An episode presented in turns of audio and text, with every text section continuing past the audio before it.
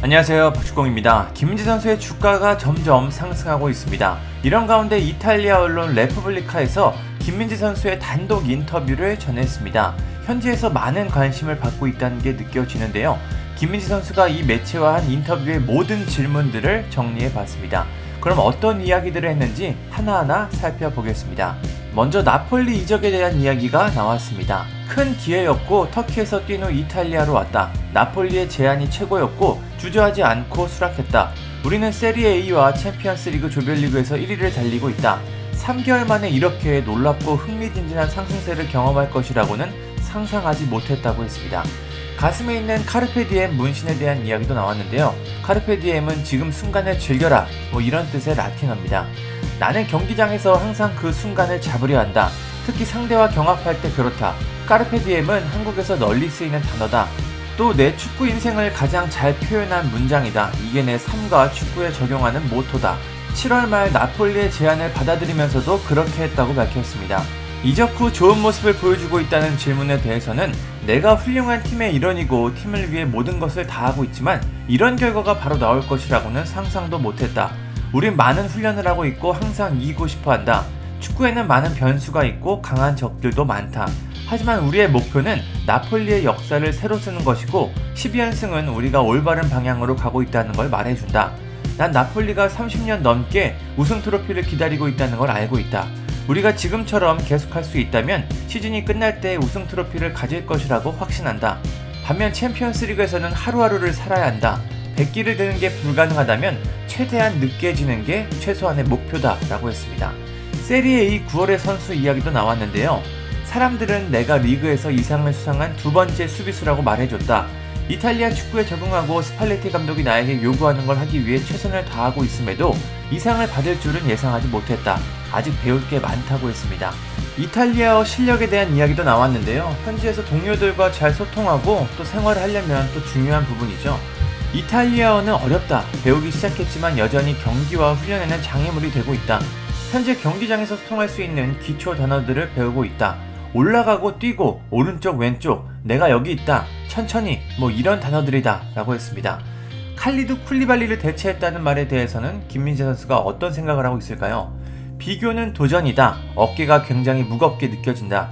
왜냐면 쿨리발리는 나폴리의 레전드고 나를 환영해준 우리 팬들, 동료들을 위해 그를 대체한다는 건 나에게 많은 책임감이 있기 때문이다. 라고 했습니다. 신고식에서 부른 강남 스타일에 대한 질문도 나왔습니다. 노래를 부르는 건 신입선수들의 약속이고 강한 임팩트가 있어 분위기를 좋게 만드는 방법이었다. 나는 모든 라커룸 동료들을 웃게 만들었다. 나도 정말 재밌었다. 그 노래를 부른 건 내가 케이팝을 좋아하기 때문이다. 라고 했습니다. 이탈리아 생활에 대해서는 어떤 이야기를 했을까요? 나는 조용한 삶을 살고 있고 이탈리아에서도 비슷하다. 나는 바닷가 마을인 통영에서 태어났다. 통영은 한국의 나폴리로 불린다. 내 고향으로 돌아온 것 같고 주변 풍경이 너무나 아름답다. 서울보다 교통체증이 더 심하지 않기 때문에 이곳에 오래 머물길 바란다. 나는 운 좋게도 가족들과 함께 있고 아내는 요리를 잘한다. 난 한국의 매운 음식인 김치를 좋아한다. 난 조국 한국에 대해 매일 강한 유대감을 갖고 있다. 나는 줌으로 아마추어 축구 선수들에게 레슨을 하고 있다. 내가 운동선수로서 군면제를 받았기 때문이다. 라고 했습니다. 이탈리아에서 3시간 거리에서 전쟁이 났다는 질문도 나왔습니다. 나나 내 가족을 위해서가 아니라 우크라이나에서 일어나고 있는 일과 그 지역 주민들이 겪고 있는 고통에 대해 깊은 슬픔을 느끼고 있다. 나는 둘로 나뉘어진 나라에서 왔고 전쟁이 무엇을 의미하는지 잘 알고 있다고 했습니다. 사회공헌 활동에 대한 이야기도 나왔습니다. 나는 장애인을 돌보는 재단과 협력하고 있다. 기부를 위해 먼저 연락을 했고 그들은 나에게 홍보대사가 되달라고 요청했다고 했습니다. 괴물이라는 별명은 어떻게 생각하고 있을까요? 한국에는 강력한 수비수들이 많다. 하지만 나만큼 빠른 선수는 없다. 그래서 그런 별명이 붙었다. 몇 년 동안 나는 두 번째로 좋아하는 스포츠인 사이클을 타며 함께 훈련했다고 했습니다.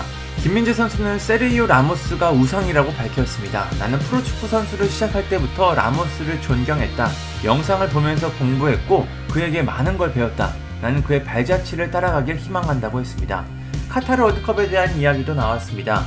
4년 전 심각한 부상으로 러시아 월드컵 출전을 놓쳤다. 나에겐 끔찍한 트라우마였다. 하지만 이제는 한국과 함께 월드컵에 참가할 기회를 갖게 됐다. 지금은 나폴리에 집중하고 있지만 나에겐 대단한 성과다. 세리에 A와 챔피언스 리그에서 가장 좋은 성적을 거두는 것은 카타르 월드컵에도 분명히 도움이 될 것이다 라고 했습니다. 여기서 약간 애매한 질문이 나왔습니다. 이탈리아가 월드컵에 나가지 않는데 어떻게 생각하냐? 뭐 이런 이야기가 나왔는데요. 김민재 선수는 이탈리아의 탈락에 대해서는 유감스럽게 생각한다. 이탈리아는 불운을 겪었고 유럽 예선의 경쟁 수준은 굉장히 높다. 하지만 변화하는 건 축구가 아니라 상황이다. 나는 세리에에서 이탈리아의 축구 수준이 얼마나 높은지 보고 있다. 모든 경기는 함정이 있다라고 했습니다. 참 현명한 답을 했습니다. 나폴리의 우승 가능성에 대해서는 이건 상대에게 물어봐야 하는데 어떻게 대답을 할지 모르겠다. 하지만 나는 내 자신을 의심하지 않는다. 유벤투스는 누구보다 꺾고 싶은 팀이다. 나폴리 팬들이 그들을 좋아하지 않는다는 것은 너무나 잘 알고 있다고 했습니다. 나폴리에서의 미래에 대한 이야기도 나왔습니다. 김민재 선수가 벌써부터 이적설에 휘말리고 있어서 이런 이야기가 나온 것 같습니다. 지속성, 전문성, 꿈, 나의 이탈리아 모험은 이제 막 시작됐다. 물론 어려운 순간들도 올 것이라고 확신한다. 하지만 여기서 우승을 하면 정말 환상적일 것 같다고 했습니다. 인터뷰를 보니까 김민재 선수가 이탈리아에서 잘 생활하고 있다는 게 느껴집니다. 예전에 김민재 선수가 전북 현대에 뛸 때는 같이 돈가스도 먹고 카페에서 단독으로 인터뷰도 해봤는데 이렇게 세계적인 선수가 되고 있다는 게 참 신기합니다. 그때 같이 사진 좀 찍었어야 했는데 그걸 못한 게 좀 아쉽네요. 김민재 선수가 앞으로도 지금처럼 최고의 모습들을 보여줬으면 좋겠습니다. 감사합니다. 구독과 좋아요는 저에게 큰 힘이 됩니다. 감사합니다.